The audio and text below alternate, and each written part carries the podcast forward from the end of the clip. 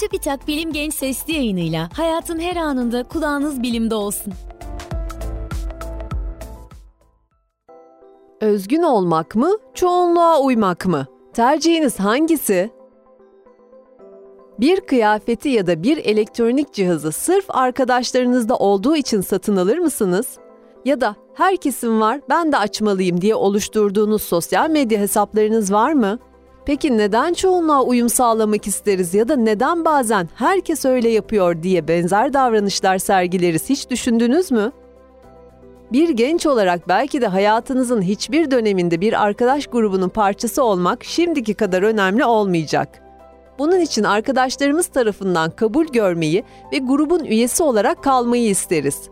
Arkadaş gruplarına uyum sağlamak kimlik gelişimimize katkıda bulunur ve bizleri yetişkinliğe hazırlar. Bazen sosyal medya videoları, bazen kıyafetler, bazen yeni kelimeler ve hatta konuşma biçimleri bile gençler arasında hızla yayılabiliyor. Günümüzde bu etkinin geniş kitlelere yayılmasında sosyal medyanın da büyük rolü var. Dünyanın bir ucunda yapılan bir meydan okuma etkinliği kısa sürede dünyanın öbür ucunda popüler olabiliyor. Bu durum sürü psikolojisi olarak adlandırılıyor. Bir grubun parçası olmayı istemenin ötesinde sadece popüler bir kişinin yapması bile benzer bir davranışı sergilememize yol açabiliyor.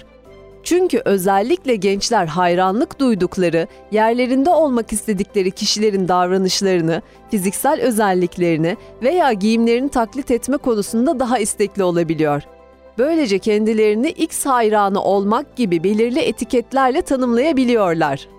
Yapılan bir araştırmada toplumun çoğunluğunun özellikle de ünlü kişilerin bir ürünü kullanmasının o ürüne olan talebi artırıp artırmadığını incelemek için bir deney gerçekleştirildi. Deney, ortalama yaşları 18, 23 ve 27 olan 3 yaş kategorisinde uygulandı. Bu yaş kategorileri kendi içinde deney grubu ve kontrol grubu olmak üzere ikiye ayrıldı.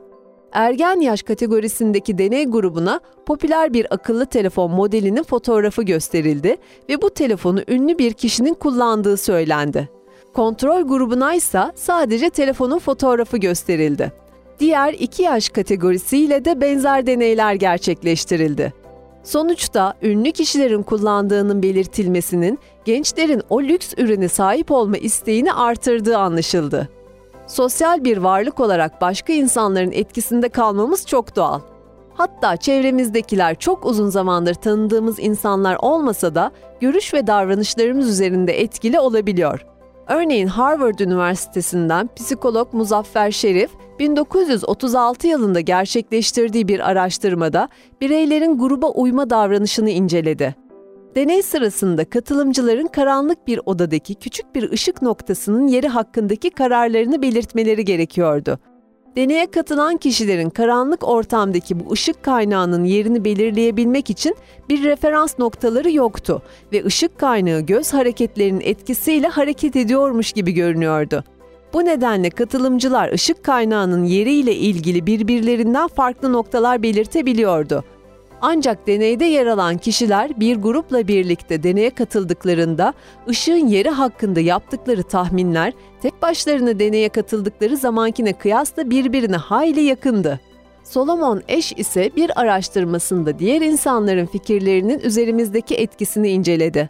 Araştırmaya katılan kişiler boyutları birbirinden farklı olan çizgilerin uzunluğu hakkında tahminler yaptı.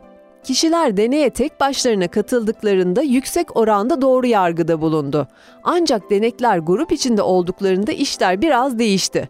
Araştırmacılar grubun içine yanlış cevaplar veren işbirlikçi kişiler yerleştirmişti.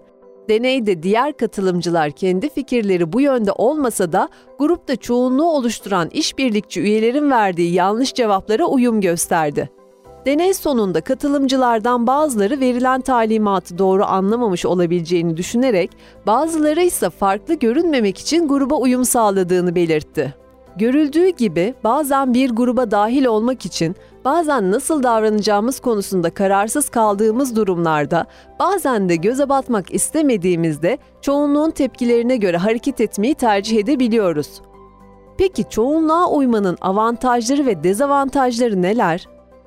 Çoğunluğa uymak, Muzaffer Şerif'in deneyinde olduğu gibi nasıl davranacağımız konusunda kararsız kaldığımızda bize yol gösterebilir. Örneğin havalimanı merkeze hayli yakın olan bir şehre gittiğinizi düşünün.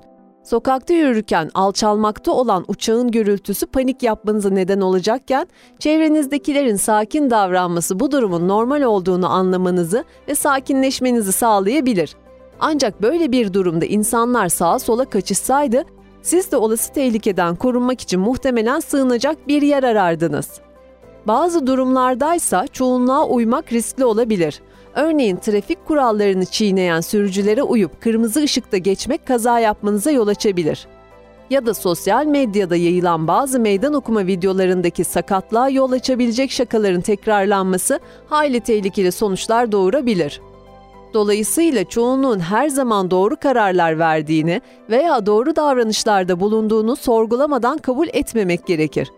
Karar vermeden önce o durumu kendi mantık süzgecimizden geçirmek daha uygun olacaktır. Bilim Genç sesli yayınlarını SoundCloud, Spotify, Google ve Apple Podcast kanallarımızdan takip edebilirsiniz.